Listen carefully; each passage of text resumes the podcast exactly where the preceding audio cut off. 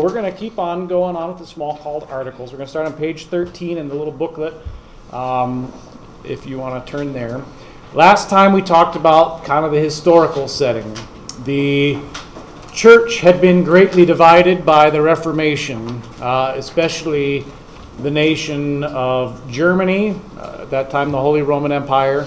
Um, and it was a, a, big conflict. It's not going to get solved until the Thirty Years' War.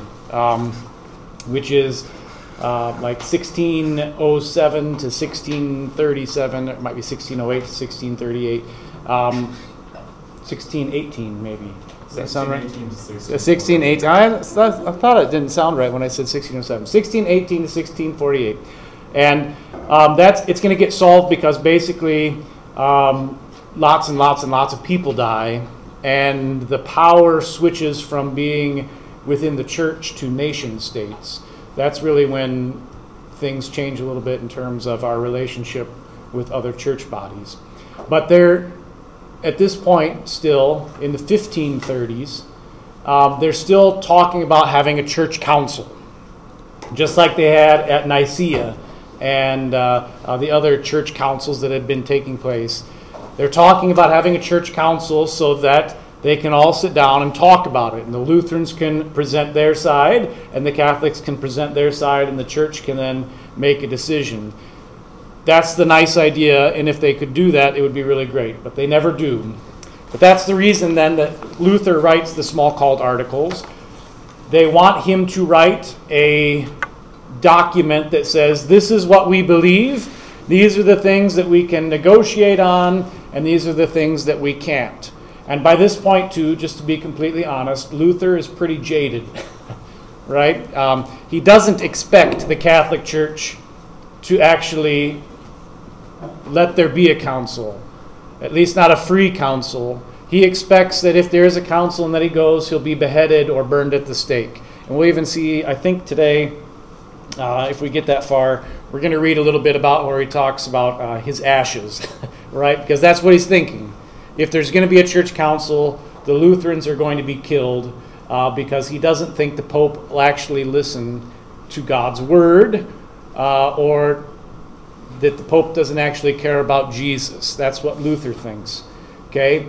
And um, we'll see that as we read some of this. So on page 13, we have the Smalcald Articles are kind of put together in a funny way because Luther was sick. We talked about how he had a heart attack uh, as he's writing these. The first part uh, are the things that aren't really in any disagreement. And you see that at the bottom, right? It says, Concerning these articles, there's no contention or dispute, since we on both sides confess them. Therefore, it's not necessary to treat them any further than what we have written here. Okay? Um, so, the first part, these are things that there's not a discussion about. So let's go ahead and let's read number one there. Um, bold, uh, not bold, Roman numeral number one. Let's read that first. Anyone?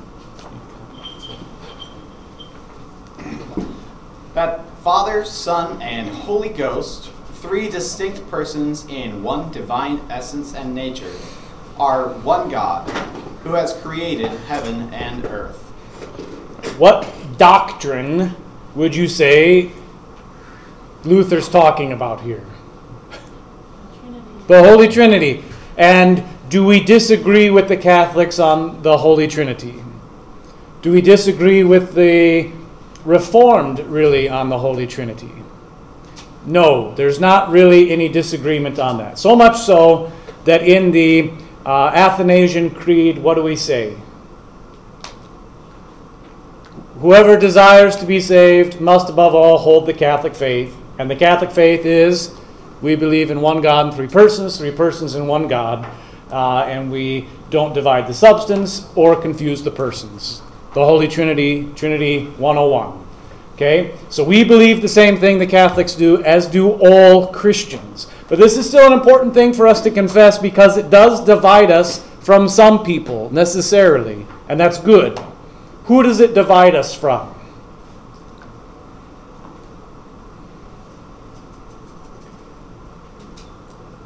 Anybody know? Different sects. Different sects, like which ones? Just off the top of your head, um, Jehovah's Witness. Jehovah's Witness, yeah? The Mormons. Um, Muslims. what's that? Muslims. Muslims, yes, that's a big one. Um, there's uh, different groups of Pentecostals even today called Oneness Pentecostals. Um, I, I know this because one year a kid in confirmation class had to write a paper on a topic and he just copied something from a Oneness Pentecostal church and so he's like using big fancy words to deny the Trinity and I said, "Did you write this?" "Oh, yes, pastor." Um, we're divided from all these people because they don't believe the Trinity. Muslims believe there are not three persons to God. Mormons, how many gods do they believe in? Infinite number, right? Because all of you men, sorry ladies, all of you men could become a god of your own planet. Um, ladies, you could become a god wife of your husband's planet and just perpetually be pregnant with his spirit babies if he elects to invite you up there. Um, we're divided from Mormons. Jehovah's Witnesses deny the Trinity. Uh, they don't believe that God, uh, that Jesus is the same type of God, that the Father is God. Okay? And so we're necessarily divided from all those folks, but we're not divided from the Catholic Church on this. And point number two goes on the same, same direction. Okay? And so let's read that one also. That the Father is begotten of no one, the Son of the Father. The Holy Ghost proceeds from Father and Son. Okay, this is more details about the Holy Trinity, right? So, why is the Father, why is God the Father a Father?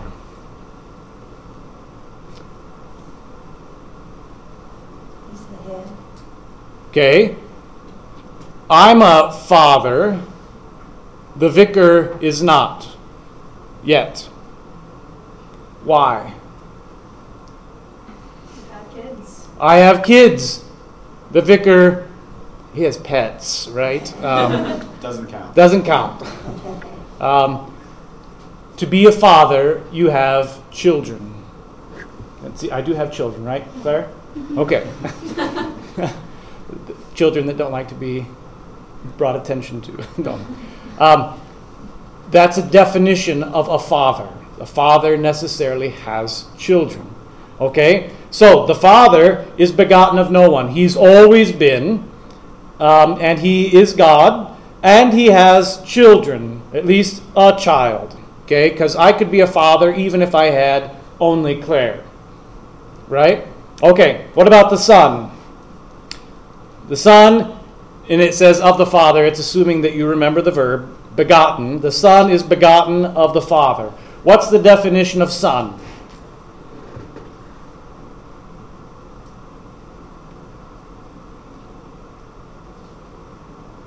Okay, raise your hand if you're a son. Why are you a son? And raise your hand if you're not a son. Why are you not a son? What's the difference between these? Uh, one of these things is not like. No. Yeah, boys and girls are different. We don't have to have that topic, right? Okay? A son is begotten of the Father, meaning Jesus is a boy, and God the Father is his Father. And that's part of it too. To be a son, you have to have a father. Okay? So we have definitions here. This is important. This is why. What's that book? It became a movie um, where Jesus was a giant black woman. Uh, Shack? The Shack. This is why the Shack is wrong. Because it messes with these things. These definitions are important. I think they made God the Father actually God the Mother in that book. Why is that a problem? What's it imply about the Blessed Virgin Mary? That she was part of we see you're nodding, right? We don't want to say it. That there's there's uh, an inappropriate relationship between Mary and God the Mother if God the Father is actually God the Mother. Right? Maybe this is important too, right? Um, to have a child, what do you have to have? when a mommy loves a daddy, right? But if mommy loves mommy, what happens? Nothing. Nothing, right? I know we try to mess that up today in our world, but that's the reality. It's like it's like batteries. Okay, batteries work positive to negative end. If you put both negative ends together, it doesn't work. If you put okay, right?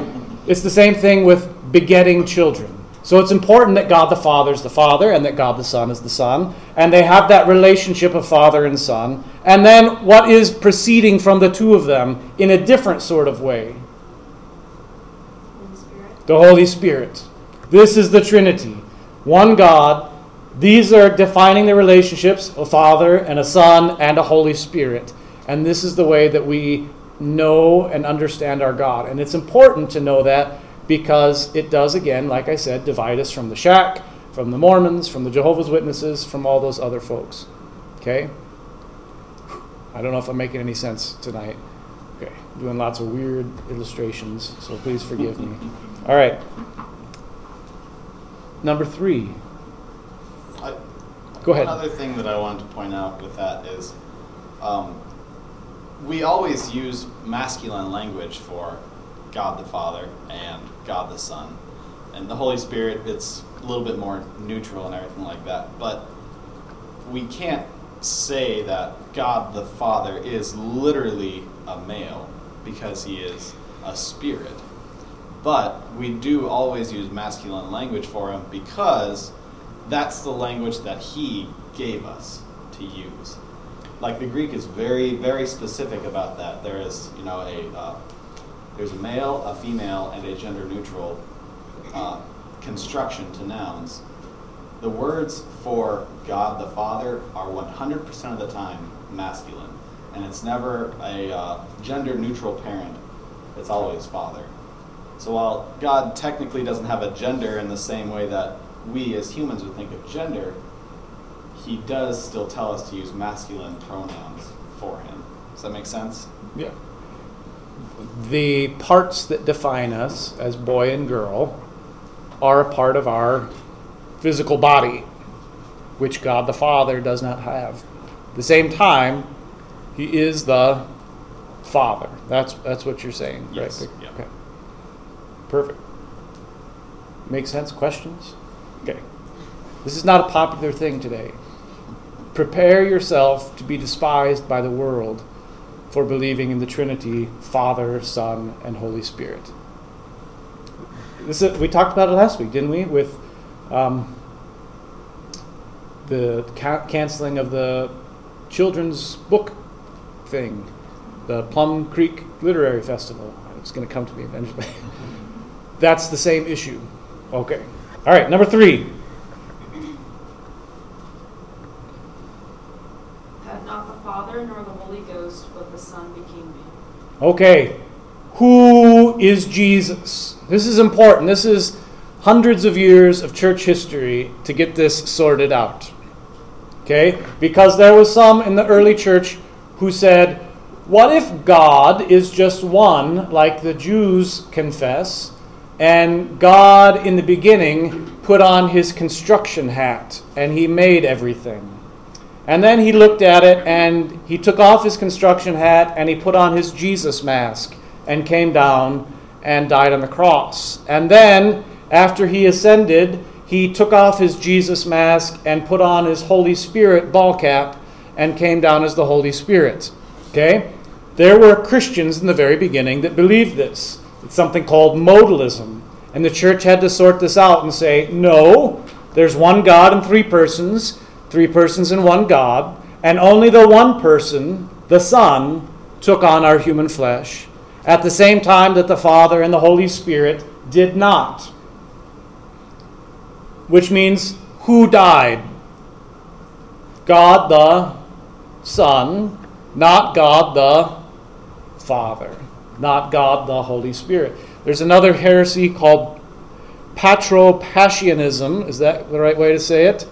So. that believed God the Father died on the cross. Okay? That's not what we believe. Jesus, the Son of God, died on the cross.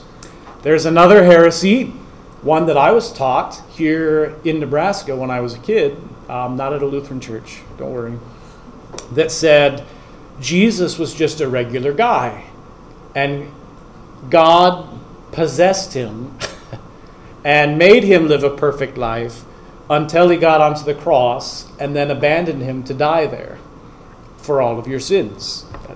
right? These teachings are out there and they're not what we believe as Christians. Um, we believe God the Son took on human flesh and was born of the Virgin Mary and suffered under Pontius Pilate, was crucified, died, rose from the dead for our sins. The Holy Spirit does a, a different job.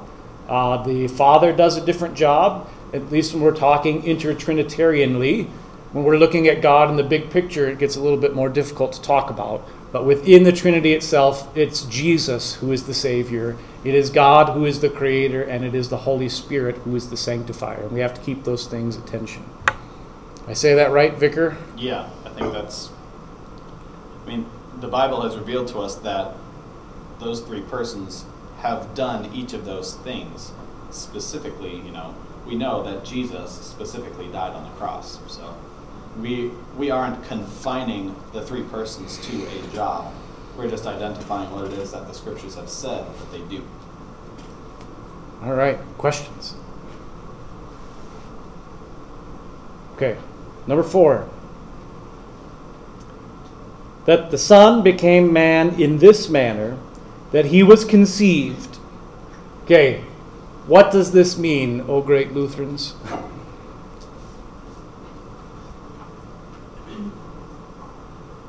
It's not a mortal What's that? pregnancy. It was not a mortal pregnancy. It's not a normal pregnant Mortal. mortal. Hmm. I'd say it, it is. Well, Um, it's a regular pregnancy, right? well, you know, yeah, Um, didn't say that right. I didn't how- say that right. How does conception occur? When mommy and daddy love each other. When mom and daddy love each other, a whole bunch, right? Um, yeah, within a womb, flesh begins to grow. The chromosomes link, and you have an entire person. Starting when? Conception. and and this when the very very beginning of human life is when you have a complete person genetically um, it is at that point that jesus takes on human flesh when his flesh became a person. This is important because this is the exact same way that all of us become human. This is why you know i said that, that jesus was possessed by god the father that heresy. Um, that's not what the scripture teaches.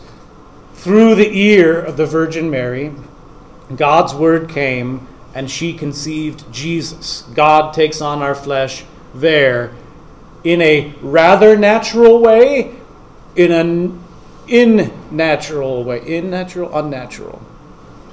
Okay? Natural in the sense that it is Mary is a woman just like all of you ladies.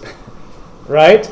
Um, she's probably younger than all of you, but she is a lady and she is able to have children and feed children and grow children with her body. But it's not natural in the sense that um, Mary doesn't conceive Jesus with another human man. This is important. The ELCA, any ELCA folks here? On their website, they used to say the Virgin Mary was probably raped by a Roman soldier and made up the whole conception of Jesus thing. What's the problem with that? It's not Jesus then. It denies the Trinity. It denies God, the godness of Jesus. He's not God and man then. But in the way that it actually happened, Mary, through God's word, conceiving in her own womb Jesus by God's work. That is God and man together. Yeah. Does ELCA, ELCA still believe that and just not really say it, or do they like revise that? Yeah. Um, they had that idea in um, what this is the field of dogmatics, is, is what we call it when we get to seminary. It just sounds super smart. and um, they have a book, a dogmatic series, just like we do, and theirs was called Braaten and Jenson. Uh, and in there, they left open that that's a possibility. The way they said it was it's possible that Mary uh, was raped by a Roman soldier, and that's how Jesus was conceived, because it's impossible for a woman to just conceive on her own. So they leave open that that's a possibility, but the, the root cause is that they don't believe that Mary, that, that God is able to do that, because they don't believe God's word. It's not on their website any longer because they've updated it. And they also have recently updated Braaten and Jenson to a new dogmatics book. I have not I have not bought it and read it. But their underlying theological principle to get them there is that the Bible contains God's word but isn't God's word. Now what's the problem with that? Well, then you just pick and choose what parts of the Bible you want to believe in and say that those are God's word and discard everything else. Yes, and how do you ch- pick and choose? You have the Jesus Council. You have the Jesus Council? What do you mean, Vicar? At the Jesus Council, um, all these pastors of all these different denominations got together and uh, they voted on which parts of the Bible they thought uh, really happened and which words of Jesus specifically he really said. So, for example, uh, in the Lord's Prayer, the only words that they could all agree that Jesus actually said were the words, Our Father. Everything else they all disagreed on, whether or not Jesus actually said it. Based on their own reason. When you say that this contains God's word, but it is not God's word, then your reason becomes the God who determines what parts are true and what parts are not.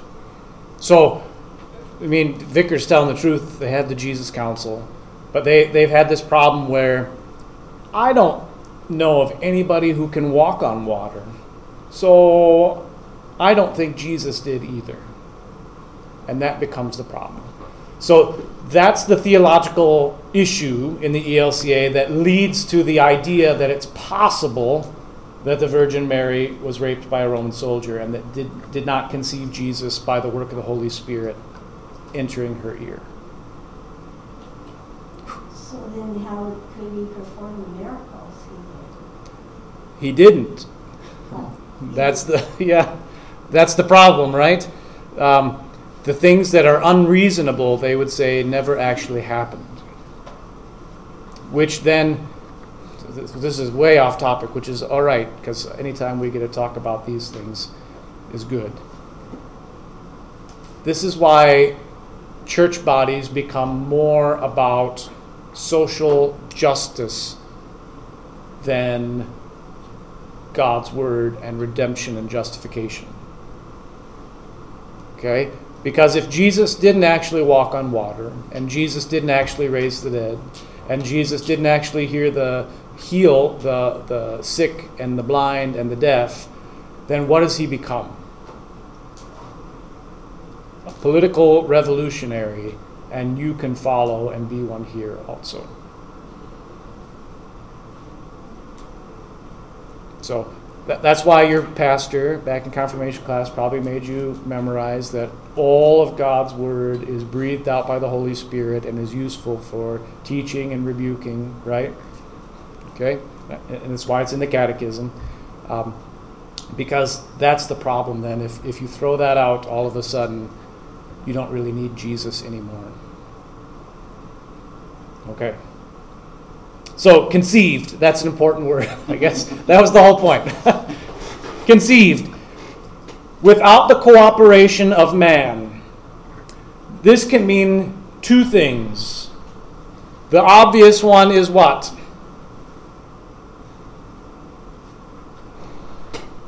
Joseph. Joseph wasn't involved, right? Um, and or the Roman soldier wasn't evol- involved. Uh, or maybe to say it the way the Bible does, Mary was a virgin. Okay? She was a virgin when she conceived Jesus. That's thing number one that it means. Thing number two we don't always think about until you get in a discussion uh, with some Christians today who say Mary told God that it was okay for him to conceive Jesus within her. I don't think Mary had a problem with it, but I don't. Am I going to get in trouble if I say it this way? If so, tell me, okay? Do I 'Cause- the mute button? what's that? Do I need the mute button? No, I, we'll, we'll say it. Um, Mary's. Today we talk a lot about consent, right? Okay. There are some out there who say Mary had to consent for Jesus to be conceived in her. Now, Mary, I don't think had a problem. She says, "I'm the handmaiden of the Lord." But it's not like she said, "Okay, God, let's let's do this." Does that make sense? Is that offensive to anyone what I what I mean by that? Okay?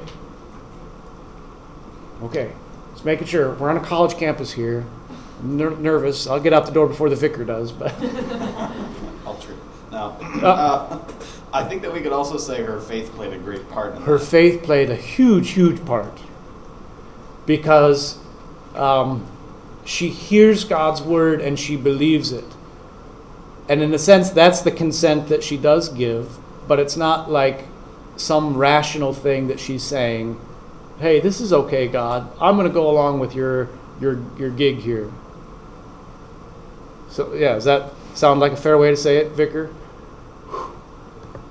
Ladies, nobody's mad. Nobody's throwing shoes. Okay. Okay. All right. Good. Cooperation of man by the Holy Ghost, the Spirit. Um, God conceives Jesus through the Word and is born of the pure, holy, and uh, here's where we have an interesting thing in the Smalcald Articles. What's it say? Always Virgin Mary. You'll notice what about those words in your pamphlet? They're in brackets. They're in brackets. Do you know why they're in brackets? Because they're in the Latin version and not the German version. They're in the Latin version and not the German version. Which makes it complicated for us later on, doesn't it? Okay, was was Mary perpetually a virgin? If she had other children, didn't she? Yeah, that's I what my answer would be is that we don't necessarily have enough information. It speaks of brothers of Jesus, like James, for example, and Jude, um, in Scripture. Is it possible, though, that those were half brothers from uh, an earlier marriage of Joseph that died or something? It's possible. So we just don't have enough information. It's in the Latin version, but not the German. Don't let it be a hang up to you. Mary was a virgin when she conceived Jesus, and that's the most important thing. And in the Gospels, it says that she and Joseph did not know each other, let the reader understand, until Christ was born. And that's what we know. So we can say what the scripture says, and praise God, I guess, that he didn't write down, oh yeah, by the way, she was perpetually or or not or anything like that. We don't have to worry about those things. Okay. I uh, I asked Dr. Masaki about that at, at the seminary. Oh, because, good. We can get an expert answer. Um, Because I wondered about that. We, when you're a pastor, you you know swear to uphold all the confessions and that you believe them, etc. So I said, okay, the and always is in there. So does that mean that uh, I have to believe in uh, semper virgo is is the term for the perpetual virginity of marriage? Does that mean that I have to believe that? And he said, no, because like you said, it's in the German version, not the Latin version. Technically, we are swearing to the German version of the confessions. The Latin version is just a translation. That sounds like legalism to me. Just don't don't let it bother you. Yeah, that I mean that's the the issue. So, why is that in there? It wasn't one of the argument uh, one of the issues they're arguing about. It's in the section where, hey, we're in agreement here. Okay. Suffered, died, buried, descended into hell, rose from the dead, ascended to heaven, sits at the right hand of God, and comes again to judge the living and the dead. All that you know from the Creed. And that's the stuff that Jesus did. So we're talking about the Son of God who has always existed but is begotten of the Father, who takes on human flesh, conceived of the Virgin Mary, and dies on the cross and rises from the dead. This is the Christian faith. This is what we hold in common with the Catholics. And we confess it in the Creed of the Apostles and the Creed of St. Athanasius, uh, which, how many of you guys' churches say that one on Trinity Sunday? Yeah, see, excellent. Yeah. And you're always like, oh my gosh, this thing is long, right? It's a good one to do because it, all the things we very briefly touched on, it lays out with a little bit more detail and um, distinction, maybe would be a way to say it. Okay, so basically, in Article 1, we as Lutherans believe the Holy Trinity and the incarnation and death and resurrection of Jesus. Which, if we go, go back to the Athanasian Creed, whoever desires to be saved must above all hold the Catholic faith. And the Catholic faith is this one God in three persons, three persons in one God. That's the whole big first part of it. And then at the end of the Athanasian Creed, we have, oh, and also Jesus was the second person of the Trinity. He took on our human flesh, he bled, and he died and rose again. That's the second part. And that is then the essence of the Catholic faith. And we are in agreement with the Catholics on that. Questions? Does that eliminate the, what was I going to say? I what, Oh, it's okay. well, he's, okay, what did you just say? You said, We are in agreement on the Trinity and the incarnation of Christ with the Catholic Church. okay, so we don't agree with the Catholic Church on the Holy Spirit? Is that- We do, we do, as, as a part of the Trinity. Oh, we do? Yes. Okay, so you- I thought you were leaving the Holy Spirit out. Not on purpose. Not on purpose. We, we are big believers in the Holy Spirit, just, Well, I know just as we that. are, I know, yep. I thought maybe there was something different. Yep. All right. The next article, then, on page 15, is the most important article of the rest of the Smalcald articles. And every other little thing that we talk about in the Smalcald articles will be talked about in terms of this article. The, and you see there it says the chief article, part two. Isn't it funny to say part two, the chief article? Um, but it is the first and chief article of part two, and it is this. Somebody want to read number one? that Jesus Christ, our God and Lord, died for our sins and was raised again for our justification. Romans 4:25. All right. That Jesus Christ, our God and Lord, died for our sins and was raised for our justification. Okay, what does this mean?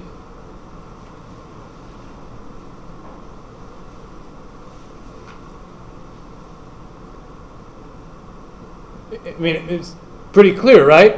He did it for us. Yeah, for you, Jesus died and rose. And, and maybe to say it this way, how are you saved? by his grace. Yes, by all the great things that you do?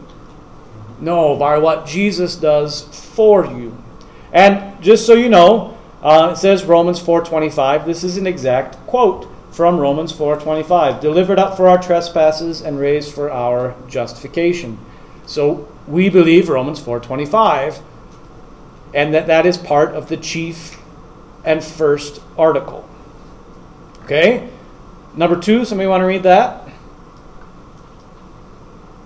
And he alone is the Lamb of God, which taketh away the sin of the world. John 1:29. And God has laid it upon him the iniquities of us all.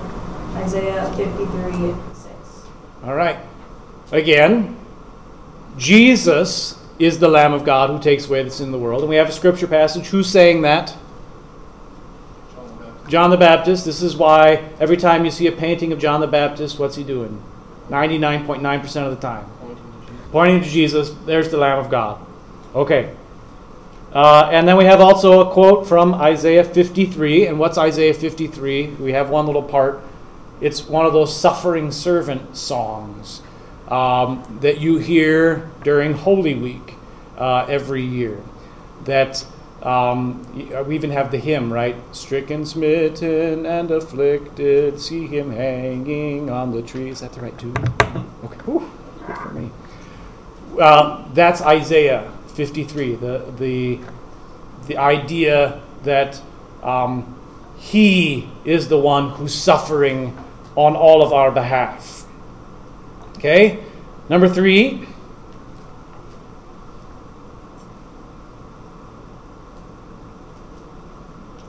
Somebody want to read number three there?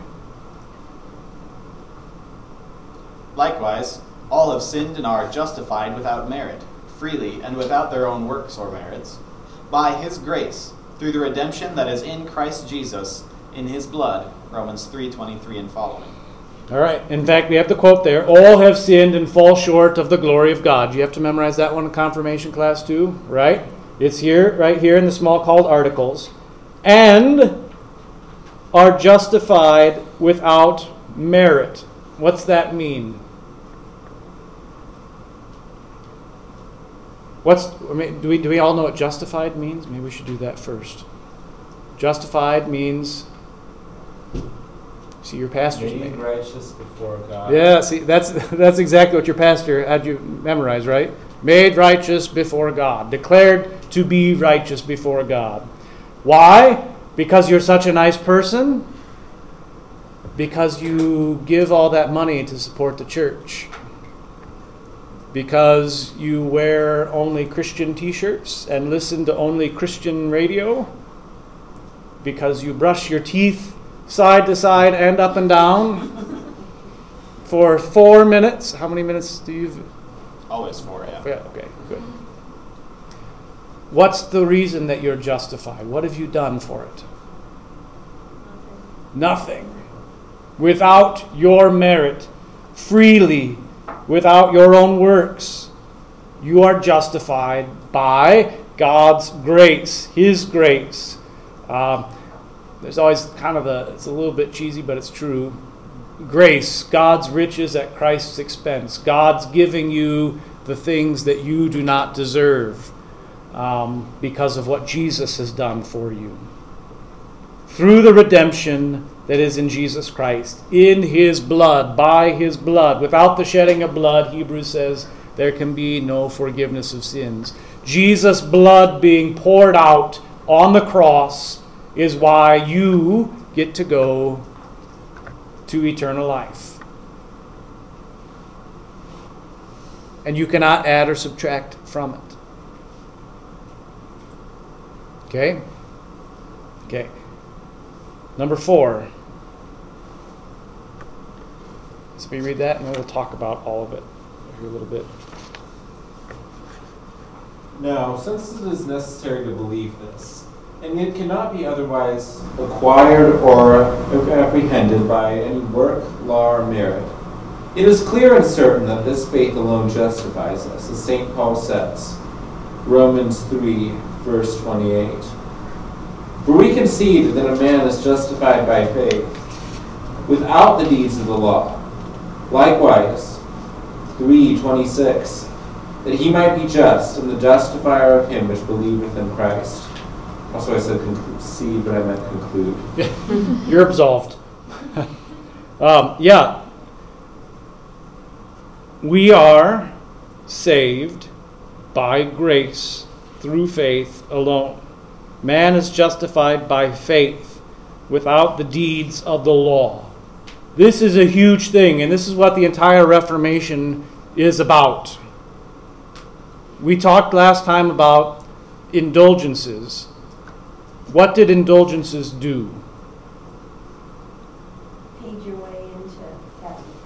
In one sense, yes. How is the, the question?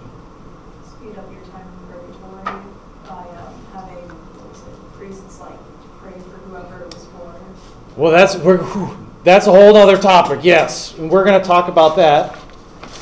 the next article on the next page. Yes. Uh, how about indulgences? I'll give you $10 and you give me this piece of paper that officially, according to the church, removes all consequences of my sin eternally. Okay, did I tell you about the knight? So, John Tetzel was going around selling the indulgences. This is how you guys remember this from the Luther movie. And he's on his way from one town to another town, having sold all these indulgences. And as he's on his way, a knight shows up on a horse with his suit of armor and all of his suit of armor friends and robs him. Says, I want all your money. Give it to me now. They give him the money, and the knights start to turn and ride away. And John Tetzel says, What? You're going to hell for this. You just stole from the church. And the knight turns around, reaches into his suit of armor pocket, I don't know, pulls out an indulgence that says, You gave me this that says I'm going to heaven no matter what. And then he rode off with all the money. Is that the way it works? Can I get a, a free out of jail card and then do whatever I want to? You know, drag the vicar home behind my car rather than let him ride in it. Uh, you know, do I get to do whatever I want? No. That's a piece of paper doesn't get me into heaven. Okay? Only Jesus and his blood do. So an indulgence gives you that remittance of sin according to the Catholic Church, and we say that's false. Now, you mentioned saying masses for the dead to get them through purgatory faster. The same thing. What's the idea of purgatory?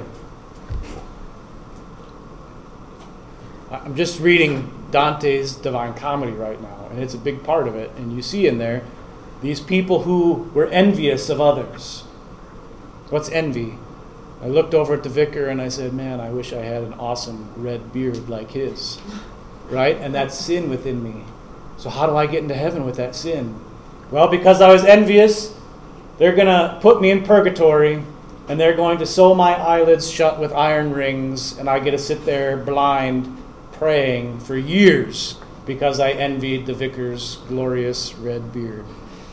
or something red beard. And then that sends me to hell because uh, I felt pride over that. You felt there you go.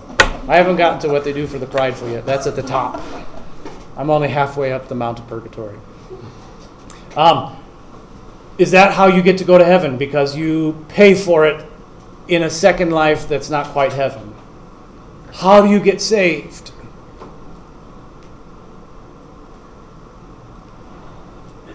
Through, through Jesus only. No more, no less. Now, I just have a question. The, they don't have that, the document presently, do they, when you pay an indulgent? They still have indulgences They in still some way, shapes, and forms. No, I know they do. I know they do. Um, But it's a different one. So they, they institute different indulgences for different reasons and different times. That one that were started the Reformation, they issued to raise funds to build uh, St. Peter's Cathedral in Rome. That's already been built, and they have more money than they can shake a stick at with that, so they don't need that. But they do still have indulgences on other topics. Well, they pay money. They They pay money for, for masses, and that's for Yes. dead people. Yes, and- yes, and we'll talk about that with the next article. Uh, part never- two, article two. I've of the. I had a lady whose husband was Catholic at my church in North Dakota, and the husband died, and um, the priest came to her. Uh, the priest who formerly was Missouri Synod, like all of us, which is why it's important that you know this. he came to her and he said, Your husband will get into heaven a lot faster if you write a $5,000 check to our Catholic parish here. So, what did this woman do? She wrote a $5,000 check. And then she told her pastor about it later. It's like, this was a bad move, right? But th- think about it. Uh, I had another lady whose mom was Catholic, and she was Catholic, but her husband went to our church. Her mom died. She was thinking about becoming a Lutheran, but once her mom died, she changed her mind. Why? How do you get out of purgatory faster? She needed to pray for her mom as a Catholic so that her mom would make it into heaven. And so she couldn't become a Lutheran then. When we think this way, what does this do to Jesus? Lessons who he is and what he's done. And we all think this way. Even us Lutherans think this way. Right? Have you ever negotiated with God about something? Right? So you, um, how long ago were you engaged? A year ago? Is that when you got engaged about? So before you went and asked for your lovely bride's hand, did you say, okay, God, if you let her say yes, I will make sure to go to church tomorrow? uh, maybe not, right? But have you ever talked that way to God in a prayer? If you do this for me, then I'll do this for you. Nobody's going to admit it. If you've done it, raise your hand. There you go. Okay, we have a few. Yep. Um, we always are trying to negotiate a deal with God. But God does not negotiate with terrorists, which is us. okay? He only deals with us by the blood of his son, Jesus. No other way. And he won't let us uh, negotiate. That makes sense? I do have another. I, I, my husband came from a Catholic family, and after he died, the family they continued doing indulgences, and they would pay for masses for them. And I kept saying, you don't need to do that for Danny. You don't need to do that. But then they went even further, and they included members of my family who were never Catholic.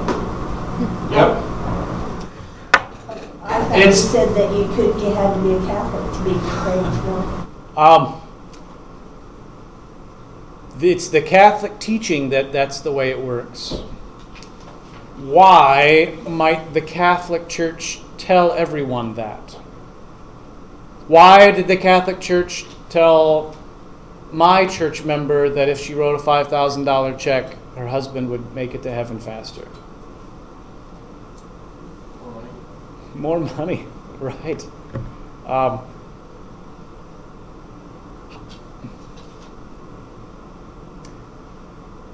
I'm gonna get in trouble for this when it's on the radio. Good Shepherd has an okay sanctuary, right? But it's not marble everywhere. There's not gold candles. I don't know if you know this, they're just brass. There's not um, a hand carved in Italy corpus hanging on the cross in the front of the church that's 10 feet tall. Why not? Money, right? Um, are those. Can you see a way that that would be a neat thing to be in a place that, oh, look how amazing this is? Yes, but it costs money. So to get those things, you want to raise funds. You want people, and one of the ways that they do it is by selling forgiveness. And this is oversimplification. I know that. But that's essentially what it amounts to.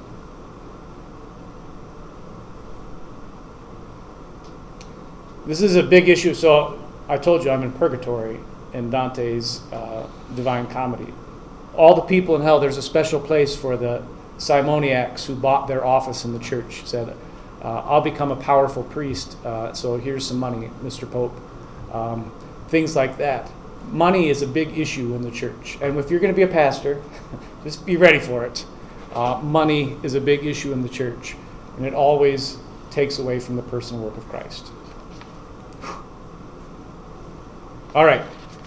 Chief article, most important article um, Jesus Christ and what he's done for us on the cross and how that saves us. On page 16, of this article, nothing can be yielded or surrendered. In other words, can we negotiate on that idea? When you are talking with someone theologically, can you say, well, I'm willing to concede that maybe Jesus only died for 99.9% of our sins? No, we have to hold this one strong and complete. And as we get to the rest of this, we're going to see why. If we're not saved by grace through faith by the work of our Lord Jesus Christ, what does that do to things like baptism? Then baptism becomes something that you do. Do you have a family member who is not Lutheran who's been baptized more than one time? I do. I have a family member that's been baptized six times, and they're much younger than me because it's their work in baptism. I promise to be a Christian now, Jesus, and then they're baptized. What's the problem? Six weeks later, they're in traffic and they say, Get out of the way! Okay, I don't know. is, that the right, is that the way you did it on the drive up here? Yep. Okay. they swear and hate someone. They they cheat on their spouse or something like that, and all of a sudden, oh crap, I broke my promise to God. I better make it again. If you're not saved by grace through faith only by the work of Jesus, um, what happens to the doctrine of original sin? If there's a small part that you have to do, that means that you must not be completely sinful. There must be some spark of good within you that allows you to make a good choice, to choose to follow Jesus, right? Um, like your favorite hymn, I have decided to follow Jesus, right? All these things ultimately come back to Christ. In a different place, not in the Smalcald articles, Luther talks about all of doctrine and theology being a golden ring, okay, that's perfect and complete, and in the very center of the ring is Jesus. I like that. I think it's even better if we think about it in terms of a spider web, right? It's Halloween's coming up, spider web. Okay? You have a spider web somewhere in a corner. If you break one of those lines that goes and holds the spider web up, what happens to the rest of it? Kind of moves, squishes. And then your center point is no longer the same place. So if you if you break one of those lines, then Jesus isn't your center, and you have a problem ultimately with your th- theology. This is why it's so important that we know our theology. This is why it's so important that we know the scriptures. This is why it's so important that um, I'm just going to say it this way, and I understand what I mean that we're Lutheran, right? Because all these other theologies have little problems that take our focus ultimately off of Jesus and what he's done. And that has the potential to put our soul in jeopardy. Is that questions? Does that make sense? I know we're almost out of time, so maybe we'll just do any questions here to finish this up.